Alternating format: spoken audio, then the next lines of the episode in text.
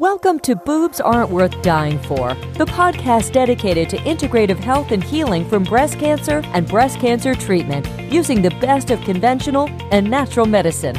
Your host, Deborah Beaumont, is an advanced practice nurse, functional medicine practitioner, and fellow breast cancer survivor. Welcome to today's episode of Boobs Aren't Worth Dying For. My name is Deborah Beaumont. I'm your host.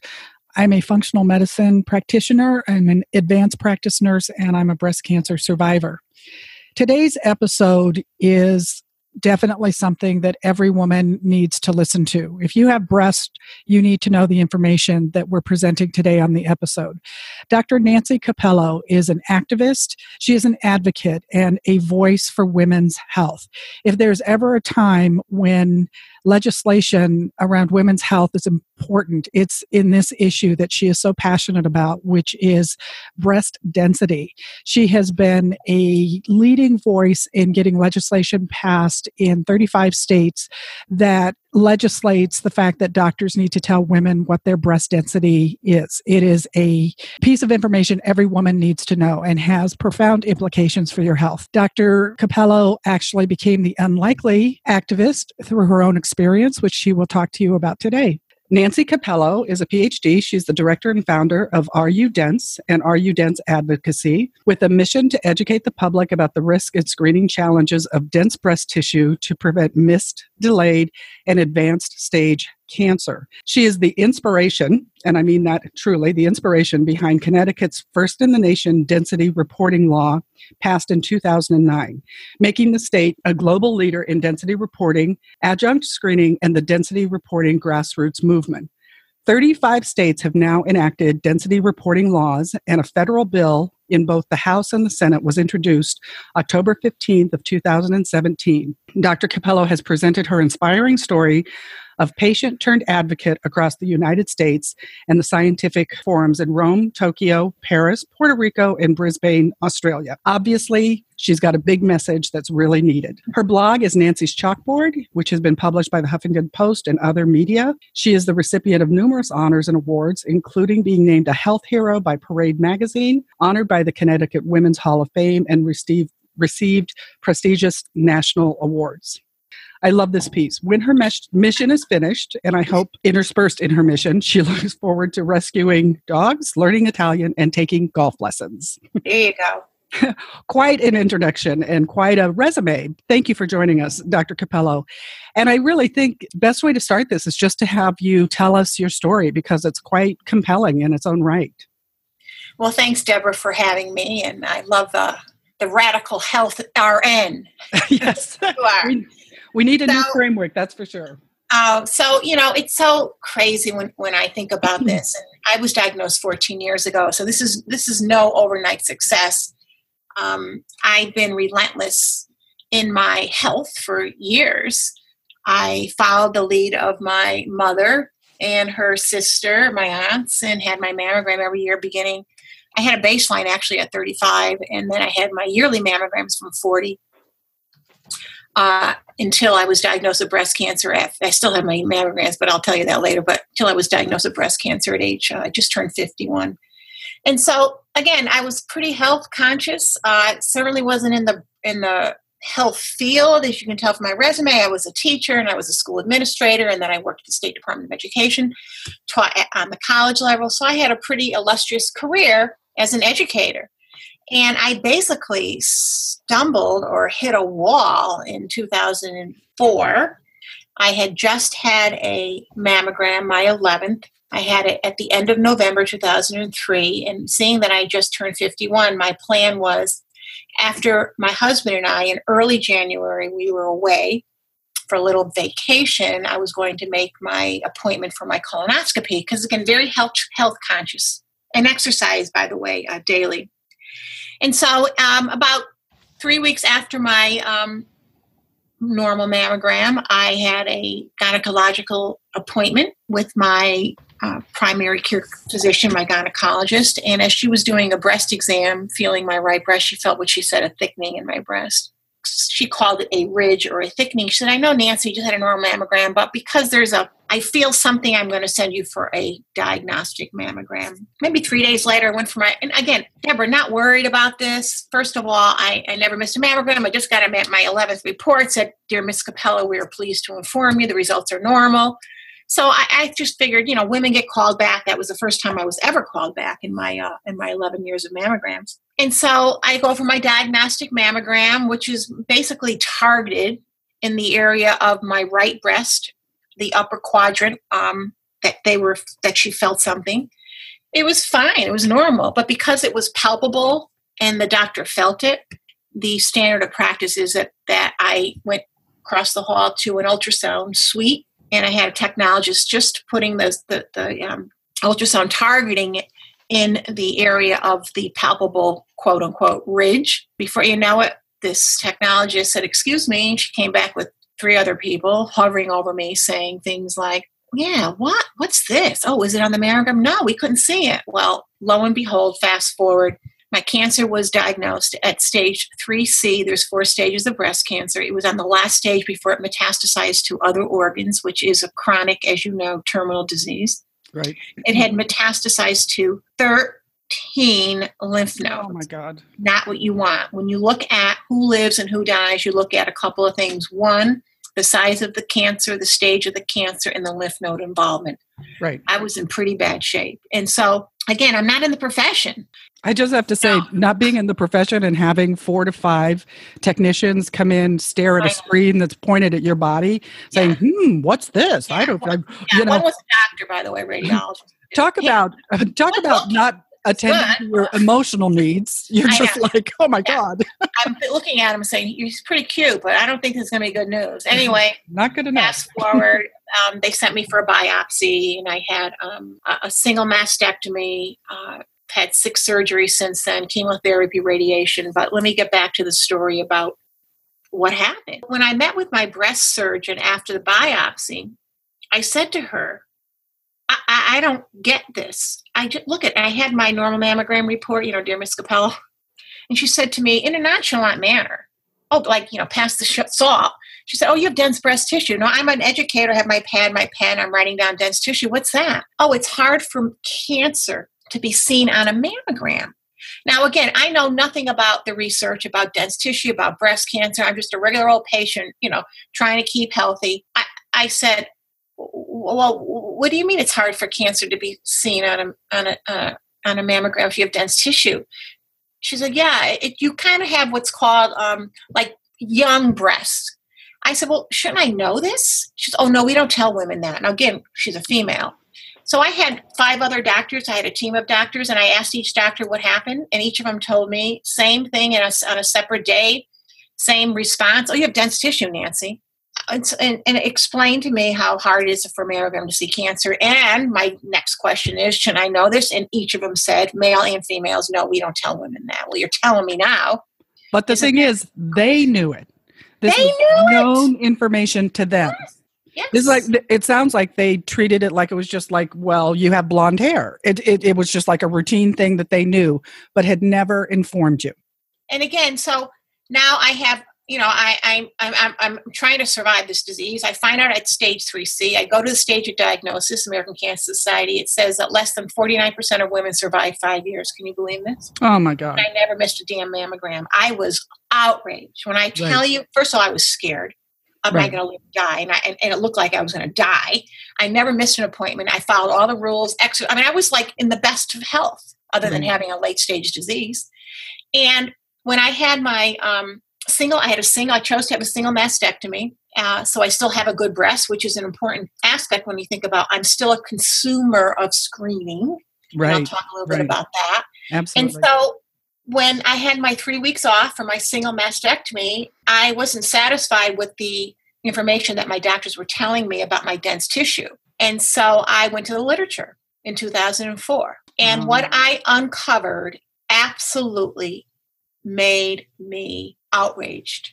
Oh. At the time, now this is 14 years ago, I uncovered study after study about the masking, how hard it is to see cancer on a mammogram when you have dense tissue because dense tissue appears white on a mammogram, and so does the um, cancer. So you can't see the contrast when you're when you're looking at it on the next ray. So that certainly was unbelievable to me. That was called that's called the masking. In addition to that, in fact, I read a study from the first randomized controlled trial of mammography in the 60s that talked about that having dense breast tissue is also a risk factor for breast cancer. So I'm finding out after my single mastectomy that this information, while unknown to me, the patient who had it, and its impact on whether I'm going to live or die, I could not believe that there was research, science. And the science told me that 40% of women have dense tissue. So, Deborah, I knew, oh my God, I'm not alone. Right. What about my sister? What about my mother? She's going for mammograms still at the time. What about my friends at the my colleagues at the State Department where I work? They probably have dense tissue. They don't even know, and they're counting on their mammogram, which everybody says, get your mammogram, early detection, get your mammogram, which is can be a fatal flaw or is a fatal flaw, I believe, in, in screening. And so I get all this information about dense tissue. I take all the literature that I had to pay for to download to, you know, to to make copies of, and I put it in packets to my six docs, thinking, wow. how silly of me, thinking, oh, they don't know this. I'm going to teach them because I'm a teacher, and I'm going to tell them, here's the information I uncovered, and what I want you to do is in our little community of Woodbury, Connecticut, I want you to start telling women the greater Waterbury area that if they have dense tissue, since it's already in a report, I found out it was in my report that I never saw that doctors, my doctor, my radiologist wrote to my referring physician. I had 11 reports that said I had dense tissue, extremely dense tissue, by the way, and nobody bothered to tell me. So after I gave them the information about research and I asked them, could you start telling women now about this? And each of them said to me separately, oh no, Nancy, we can't do that. It's not the standard of care. Oh my God. So I said it to myself. It's not the standard of careless. I call it health careless. Here I am, 51 years old, never missed an appointment, followed every rule, American Cancer Society, Susan G. Komen, do what you could do to keep healthy, have your yearly mammogram. And I was at really great risk. I still am at risk, Deborah, of dying from this disease. And I was ticked. Oh my God. I could not believe it. So, what do you do, right? What do I do? Do I just say, well, like they said, you miss a few? No, you miss a lot. You miss every other cancer in a dense breast. So, I started studying the research. I, my husband, Joe, um, said to me, Nancy, you know, it's a family disease. He was devastated, devastated. Yeah. Couldn't believe it. Thought this was outrageous. What an injustice. How could, how, they, what are they crazy? They think you're going to just say, oh, okay, see you later? You can die from this and no one really cared. This is how we felt. We were alone in my own my own you know cancer journey and my healthcare providers who should be who should care that this is going to affect women coming after me. And so Joe said to me, We can't stop this. And this is right out of the gate. I mean, I was going through chemo, I had my surgeries. We, Joe said, I'm going to talk to a former colleague, a former classmate of mine. He was, she was a senator. She's a senator here in Connecticut, uh, just a state senator. And I'm going to talk to her about the science you uncovered and about your, your, your treatment, your what what's what has done as far quality of life and how you can die from this disease, and nobody seems to care. And so that's how, Deborah, we started going the legislative route. And it's because my healthcare providers refused, refused to even they you know and again they weren't rude per se. It was just a matter of fact nah we're not going to do that nancy. It's not the standard protocol. You know you miss a few. Well they're missing mine i said we're not missing yours i bet you'd have a different different um, thought if it was your cancer, if you had the stage 3C breast cancer, if you had less than a 49% chance of surviving five years, mm-hmm. I bet you'd have a different story. Well, you know, it's it's amazing that you bring this up, and it's never my desire as an integrative practitioner bash traditional medicine. There's Correct. a lot that it has to offer. But what I, I, I talk to my husband about this all the time to try to get the language down so that that I can explain it in a way that that doesn't sound like I'm bashing it you know, being a nurse, sometimes I don't have the perspective of someone who's a non medical person. And I've always been kind of one of those bossy ICU nurses. And so I have a different relationship with doctors. That being said, I find it very challenging. I mean, I've worked at leading teaching institutions where, you know, doctors and nurses work more like in partnership than, you know, me, me yes. Tarzan, you Jane system, which is usually what I call it. And yet, even as a patient, it has been very hard for me to advocate for myself and say no this is not right. I mean just I, I, told you before the show the other day i had to walk out of a testing because they were like well the doctor's he's not going to listen to you and he's just going to yell at you. I'm like i don't accept that and i left. I, I you yes. know big schedule and i left. I'm always very sensitive about that but you're bringing up so many things. My, my husband often he's not a medical person but sometimes we'll leave and you know they'll give you all the statistics about recurrence and breast cancer and this treatment and that test and he'll we'll leave and he'll be like i feel like I just left a bookie's office. Yeah. You know? And that's how it can feel. That you know when they're when they're giving you when doctors are giving you these statistics, you know, or not, like you've so well talked about, the reasons they give you information or don't are often driven by so many other things besides your individual personalized unique experience with them. Yeah. And yet we live in a world where we've been taught from the days of Marcus Welby that doctor knows best. And I think that people tend to give up their power because, well, the doctor said it, or the doctor told me to take it, or the doctor didn't think this was important. And we've been trained that that's enough. And as you're very well bringing up, that's not enough one doctor may think it's important and then the next one may do something completely different. You always have to be your own advocate. You do and, you do and that's a challenge to many of us. I mean we're all busy but i will tell you deborah and, and, and i and i'm i know you get it because first of all you you are a breast cancer quote unquote trying to survive this disease. I always say that about me. Right. and understand what it's like. I mean honestly at my darkest one of my darkest times of my life and I'm now, again, it wasn't that they were rude, but it was really, honestly, careless. I, you know, health careless. It really, they really did not care about my plight that I ended up with this late stage disease. And so I kept thinking, I wonder if they really think early detection matters. We've been hearing about that forever. And if they really believed it, each of those doctors, my six doctors, be outraged what happened to me?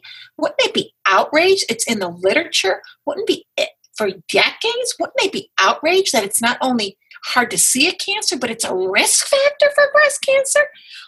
But they were not. I was outraged. My husband was outraged. The literature drove us to our legislate tours in Connecticut, and after lots of drama with the Physician Trade Organization, the College of Radiology in Connecticut, testifying against giving information that's already in my file that I never saw to the woman who has it so that she can be the leading advocate for her breast health and talk to her doctors about added screening. Because what I uncovered and still is true today as I said about 40% of women have dense tissue. There's four categories of from fatty to scattered which is not considered dense. That's called A's and B's. And the C's and D's is heterogeneously dense and extremely dense, which I had.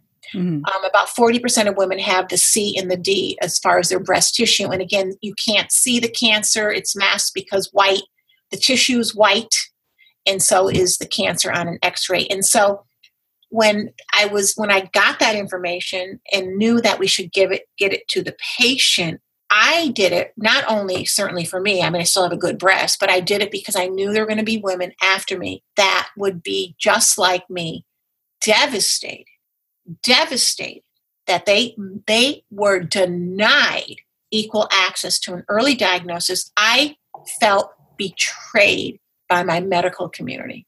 That's so powerful. And there's two things because I, I definitely want to talk about your advocacy because that's really something you've brought to light. But there's two things that you just said that I really want to emphasize. And you've said it a couple times, but I really want our listeners to, to hear this loud and clear.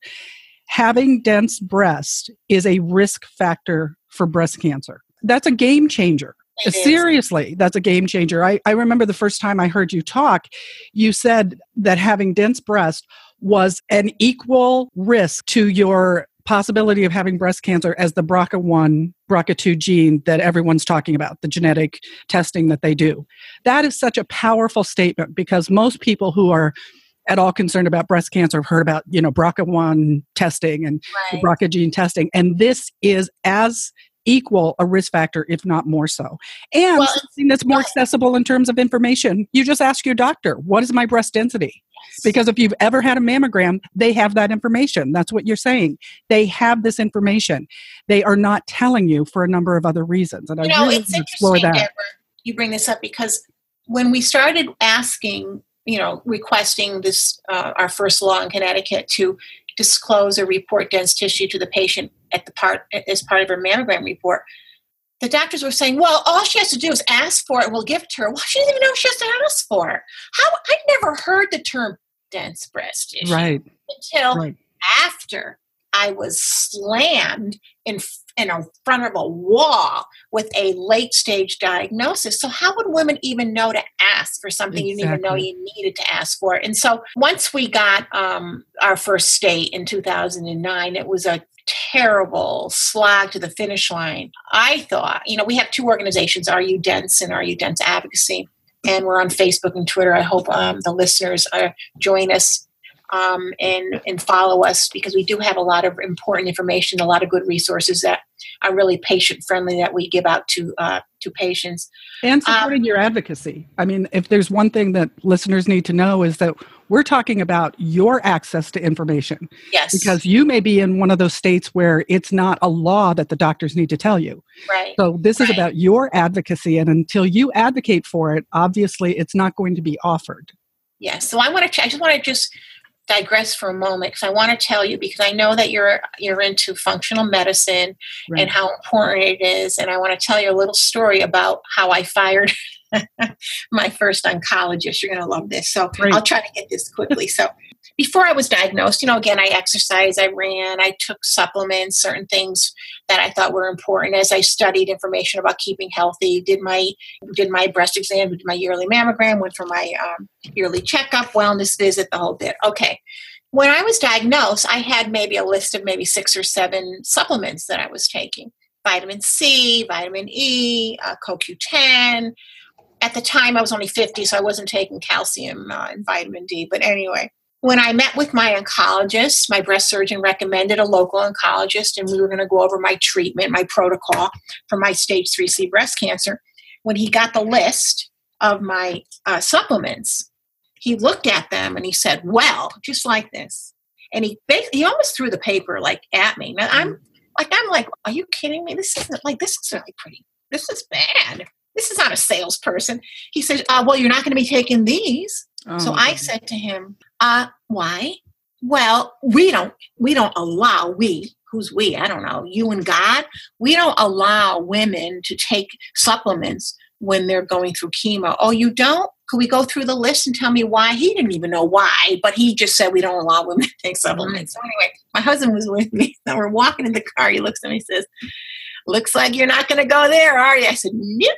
So I wrote him a little note, nice note, dear Dr. So and so, thank you very much. However, basically, you're fired. I didn't say it like that, but Joe, my husband, started looking for another oncologist because I, you know, I needed chemo. I knew that I was going to go for chemo, uh, even though we did look at supple, uh, you know, other treatments that were non-chemotherapy. But I knew I felt in my heart I needed to go that route because of my late stage diagnosis, and so Joe found an oncologist, a real medical doctor, uh, lived in, who was practicing in Greenwich, Connecticut, which is about an hour and 20 minutes from here.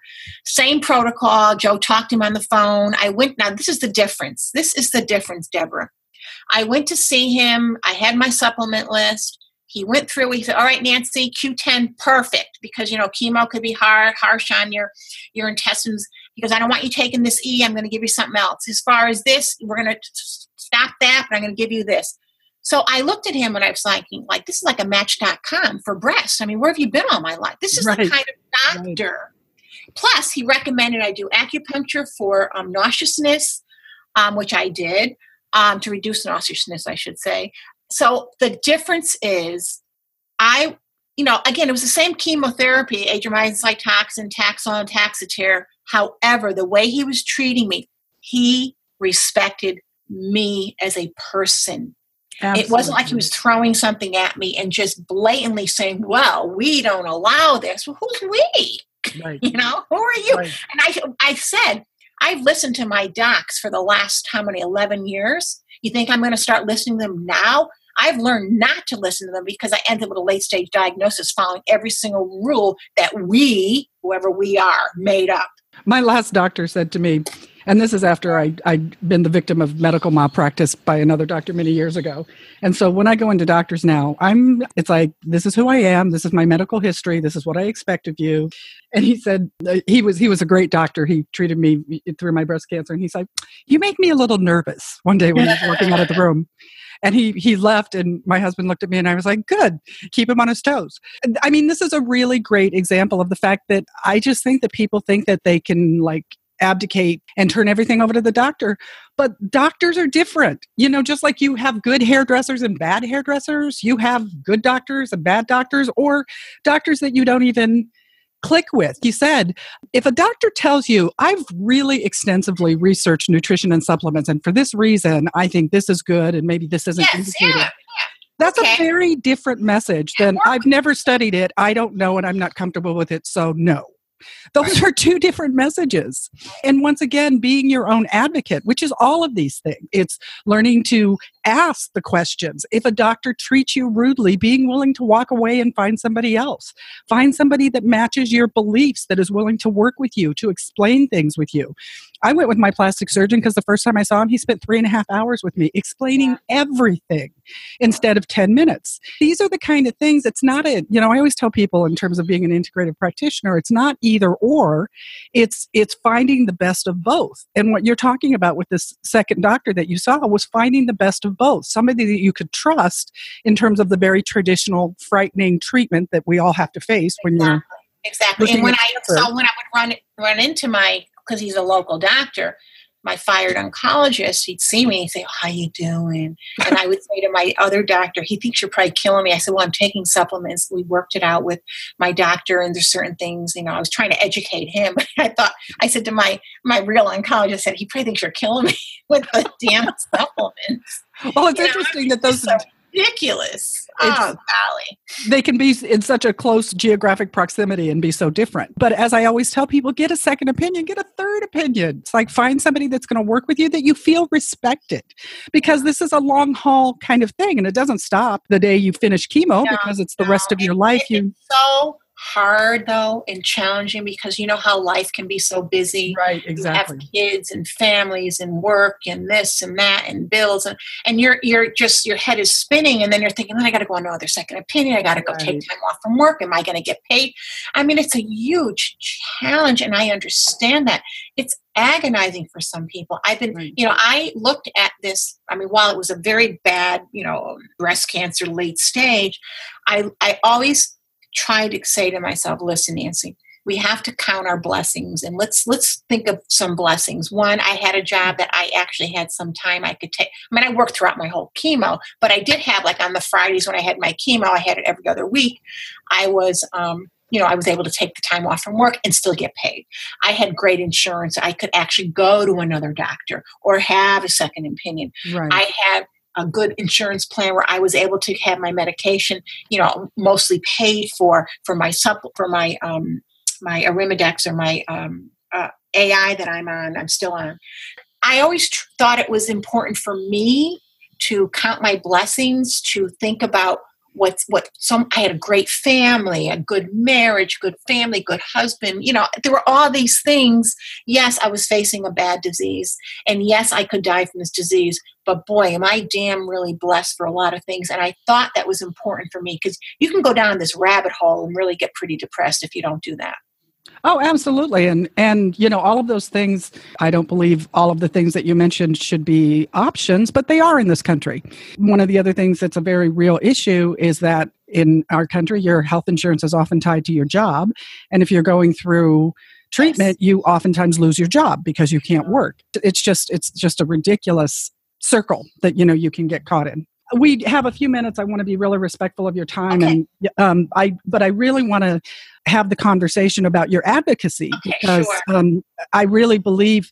Well, for one thing, I'd, I'd like to say, why is it that you think that it has been so difficult to get this um, to the point where providers are getting this information to women and i and i know that that's what led you to your advocacy but but it's actually at the point where you've gotten laws passed in so many states and why is it that that we have to go to that level to get this information. Well i think in the beginning i think for the most part you know it's if there's an arrogance to the um, to the profession in many respects. Like who am i to tell my doctor? It's changed. Thank you. We're, this is not my grandmother's doctors anymore or my my mother's doctors.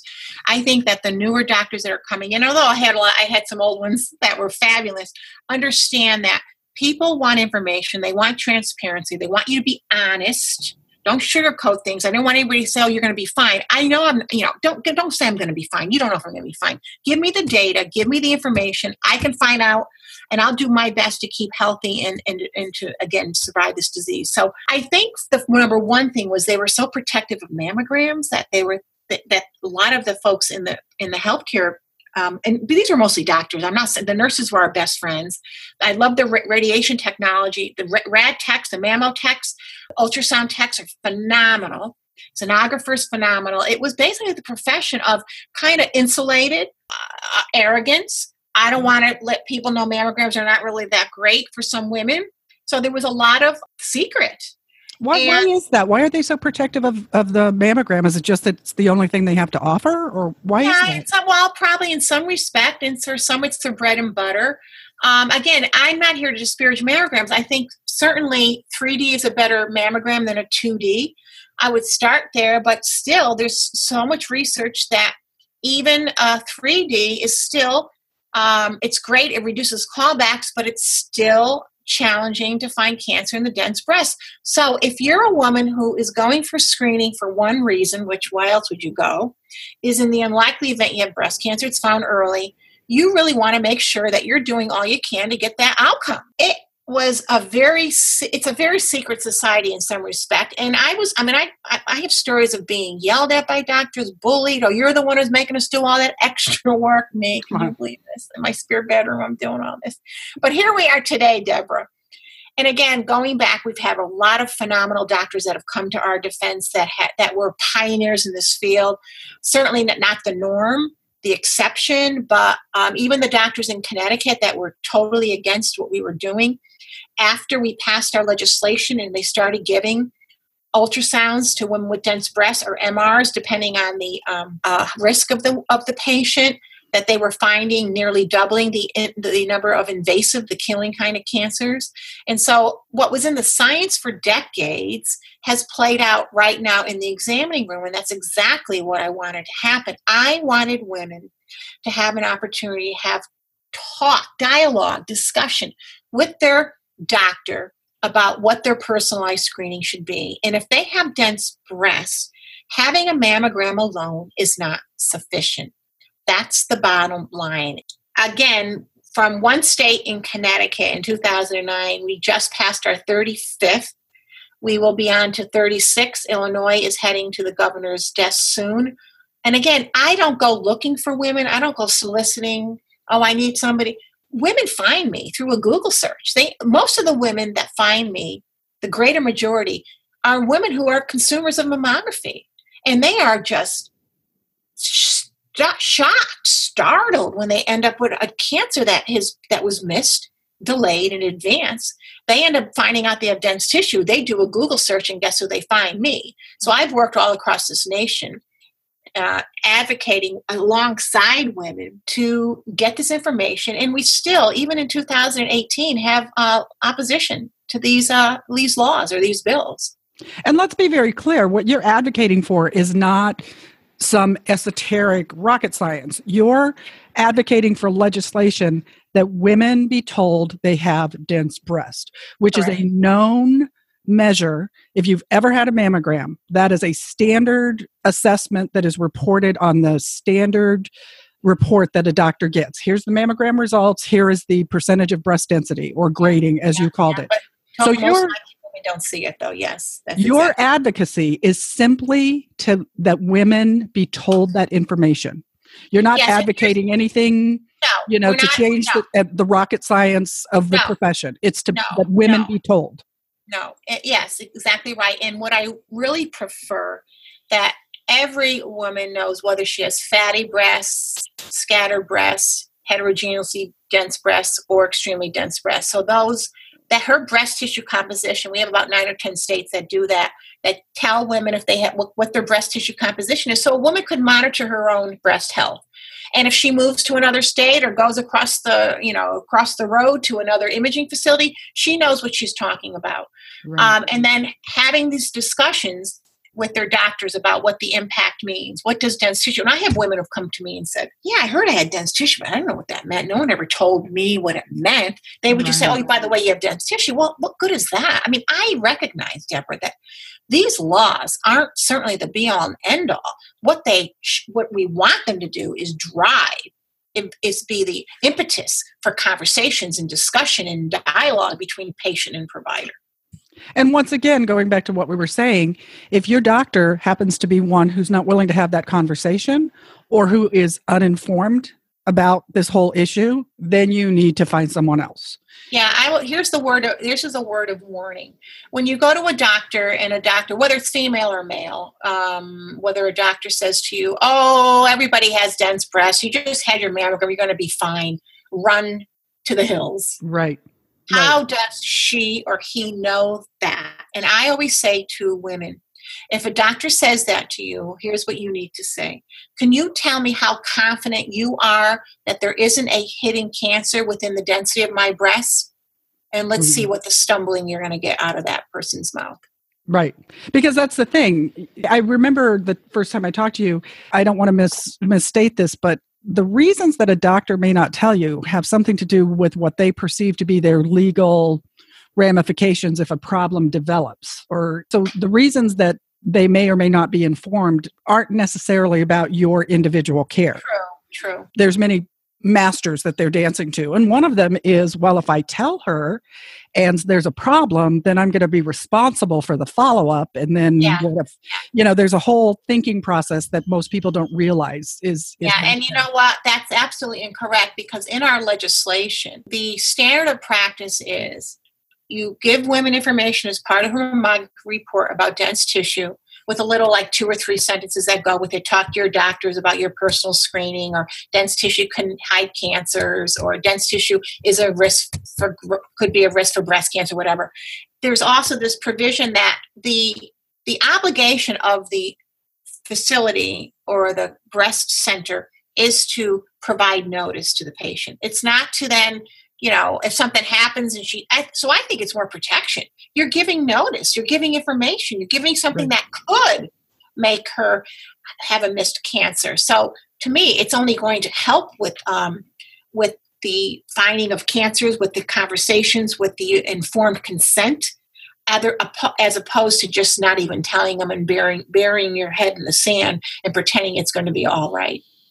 Exactly. I mean, that may be what every woman wants to hear, but it doesn't necessarily mean it's true, unfortunately. Yeah. And, and, and we have, you know, I, I'm going to just call your attention. So, our two websites, rudense.org and rudenseadvocacy.org. Our advocacy site has a picture of the United States map. It has links to all the state laws. We also have a handy guide that you can one pager. You can know how many where the who, who has the laws, what type of laws they have, who doesn't have laws. Uh, some of these laws have sunset clauses. That's are, are also indicated. If you hit on your state, you'll find out what the law, what your law looks like. If your state is white, means you don't have any action going on at all. On our Are You Dense site, we have brochures in Spanish, English, Japanese, French. Uh, we also have um, a handy guide to screening options for dense breasts all the different types of technologies and what the yield is for cancer and what some of the um, other considerations like if you don't you know like radiation or having an injection uh, those are all included in a one page with another page of uh, tons of research. I mean that's great to hear because as we conclude our interview i was going to ask you what the important steps are that women can take and really the most important step reflecting on what you're saying is just start educating yourself. And you may have to you know have these like you know handouts and brochures and pamphlets on your person to give to your doctor. Yes. you know so the first place is to really understand where you are. And like you said i was told uh, years earlier that oh you have dense breasts but i had no idea what that what that actually um, meant. There was no follow-up about what that indicated. It was like oh okay okay i have dense breast you know what does that mean? So you really, you know, and again, I don't want any woman to get all crazy and mental and say, oh my God, blah, blah. But be smart about your breast health, know your breast tissue composition, know that the purpose of breast screening and have those conversations. I mm-hmm. think you're going to find out because now, since we have, even though, you know, we're going to have 36 laws, um, you'll find that there's more and more women who know a lot more now. Um, we we um, right. we know that through our national survey that we just did. Um, all our results aren't in yet, but compared to what women knew about six or seven years ago, it's amazing the impact of Are You Dense and Are You Dense advocacy. And again, I look at that. I knew because it was in the literature that this was something women needed to have, and I wanted to take it from the literature into the examining room. And seeing that my doctors did not want any being any a part of that, I said the only way, and Joe and I knew, is through legislation. We have a federal bill that we also reintroduced. Uh, you can go on Are You Dense Advocacy, hit federal bill. You could be writing your legislators in about five, not even five minutes. Just put your zip code in, and there's a template for a letter that can go to your Senate and your House member uh, in DC. And we're also working with the FDA on changes to the MQSA, which is the Mammography Quality Standards Act uh, regulation, so that every woman, no matter if she lived in Hawaii or Montana, will have information about her breast tissue. And again, driving her to have conversations about her personal screening surveillance. Yes, absolutely.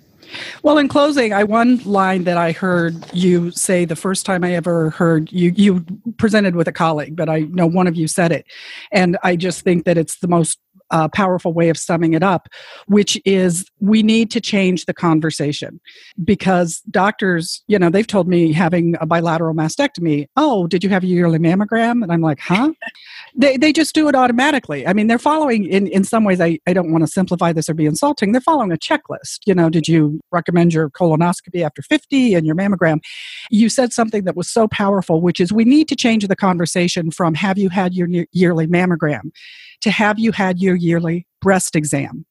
Exactly. Because, as you said, if you've got dense breast, mammogram is not indicated. If you have implants, mammogram is not, you know, the the best exam to have. We definitely need to be regularly examining ourselves, and we need to be proactive in that. But we need to change that conversation. It's not a yearly mammogram; it's a yearly breast exam. Yeah, breast screening, your yearly, exactly. You know, well, you think about it we screen for breast cancer. It's really a breast cancer screening. You know, right. you're screening for breast cancer in the unlikely event you have it. We're not screening for mammogram. I don't know why we call it mammogram screening. It's kind of silly. Um, right. But but we are you know we're programmed to think that. And again, I start with my yearly mammogram. I do with 3D now, and then in six months I have an ultrasound. The following year I'll get an MR. So I I, I alternate my MR with my 3D. Um, if you're getting an MR, you certainly don't need a 3D. 2 MR is, is the most sensitive tool. However, it's typically reserved for those at the highest risk, and there's an injection that goes with it, which have, may have some complications. So there's no perfect scenario, sadly, Deborah. And it's right. up to the patient to determine what certainly she wants for herself which she believes is important for her and then and then activate it and then hopefully um, you know stay healthy do what you can to keep healthy and then make sure that you're having those conversations about what you need for your own breast screening surveillance and for our listeners, I want to say, because I was looking at your website last night in preparation for this, you have a whole page on there that talks about the different kind of tests to be done in the and the pros and cons of each yes. one. Yeah, it's a great so, tool. So, you know, the other thing is yes, like if, yeah. if you go in and tell your doctor, you know, yeah, I'm not going to do a mammogram, I mean, you shouldn't have to, but you then may have to say, I want a guided ultrasound. Unfortunately, they should be able to tell you, but you may have to back that up with if you're not going to do a mammogram, what you are asking for. Yeah. So um, many, and, I, will tell you this in my ex, in my experience, and I don't know if it's different where you live, but most facilities will not do any other test except mammogram first, right. unless the woman is very young and they not like in their 30s, and maybe she had a, a, a family history of, of, breast cancer or a mutation. They may do the MRI without having the mammogram, but very rarely will you see somebody skip the mammogram. That's the standard, and it's it's challenging to change that. And again, I'm I don't want I'm not here to change it. I'm here to, again, change the conversation so that women are empowered, not the doctor. The woman is empowered about her own breast tissue, and so she can advocate for what's best for her. Yeah, unfortunately, like you said, um, you know, doctors will say you have to have it or there's nothing else and you've just got to be that squeaky wheel or bossy nurse or um, or advocate like you you know informed advocate i mean you've you've taken this you know very frightening and overwhelming as you said depressing experience and become an international voice for empowering women and i i can't tell you how much i respect um, and admire you for that and really want to call that out for people because you've become an international voice um, well, to empower that. women you know deborah because this is personal that's my motivation. Exactly. I don't ever, I know what it was. It's still like that at times. You know, I am so outraged. And, and going back to my real career as a teacher and educator, kids with disabilities, giving them equal access to a quality education. I couldn't get equal access to an early diagnosis. Women with dense tissue couldn't, and no one really seemed to care. So, this is why I'm motivated. But let me tell you something. I've worked with women all across this globe, and a lot of them in the States, who found me when they had a three or stage three or four at diagnosis, never missed a mammogram, and ended up dying from this disease. Oh, I am tragic. trying to prevent that. And it can be prevented by real, if screening matters, we better start looking at not just the mammogram, beyond the mammogram, and make it tailored to the individual patient's needs. Right, exactly. Well, in closing, because I know you have to run, but uh, please once again give um, your contact information and where people can either get more information or uh, either contact you or your advocacy organizations. I want to end with that. Well, thanks, Deborah. Thanks for having me. I wish you the best in your endeavor to educate women and men across this world too. It takes a lot of time and energy to do what you're doing too, and I think it's great. It's again, the more you know is really important. Yeah, thank you so much. And and as you said, I feel a passion for this because I've been there as well. And there's just so much we need to know uh, in order to um, advocate for ourselves and, and really get the care that we need and we deserve. I just so appreciate everything that you're doing. So, once again, Dr. Cappello, Nancy, is um, the director and founder of Are You Dense and Are You Dense Advocacy. Those can both be found online. You can also contact me at mindbodynutritionrn.com. There'll be information and show notes referring back to everything that we've talked about today and the references, if that's uh, going to be helpful for you in terms of accessing the information. So, thank you so much. This has been wonderful. And um, I look forward to maybe having you on again. Right. My weekend's beginning, not yours yet. Yeah. I'm you, so my weekend's beginning. Well, have fun. Have, fun. Thanks. okay. Thanks so much. Bye bye. So, in closing, I would like to make sure that I once again let you know that Dr. Cappello can be reached at Are You Dense and Are You Dense Advocacy Organization. She has a website and you can sign up and actually become active in the process yourself. All of the references that we've talked about will be listed in the show notes, which you can reach at mindbodynutritionrn.com slash podcast. And you can also download a free e guide talking about estrogen blocking medication, normal and expected side effects with those medications. You can sign up for a free consult. And I also would like to let you know that I'm going to be starting an integrative breast cancer recovery group. It's going to be an ongoing group for about eight weeks. If you're interested in that, please drop me a line and I will put you on the VIP notification list. You can do that at radicalhealthrn at gmail.com. You can also send me any comments, feedback, or questions you might have at that same email address. Thanks so much for joining me today, and please remember to subscribe and comment on the podcast on iTunes. It helps in the whole iTunes rating world and helps my podcast get seen by more women. Thank you so much for joining me, and until next time, take care. Thanks for listening. If you have questions or feedback, you can reach Deborah at radicalhealthrn at gmail.com or her website, www.mindbodynutritionrn.com. You can also find us on Facebook under Boobs Aren't Worth Dying For. For future episodes, subscribe on iTunes, where you can also leave positive reviews. Until next time,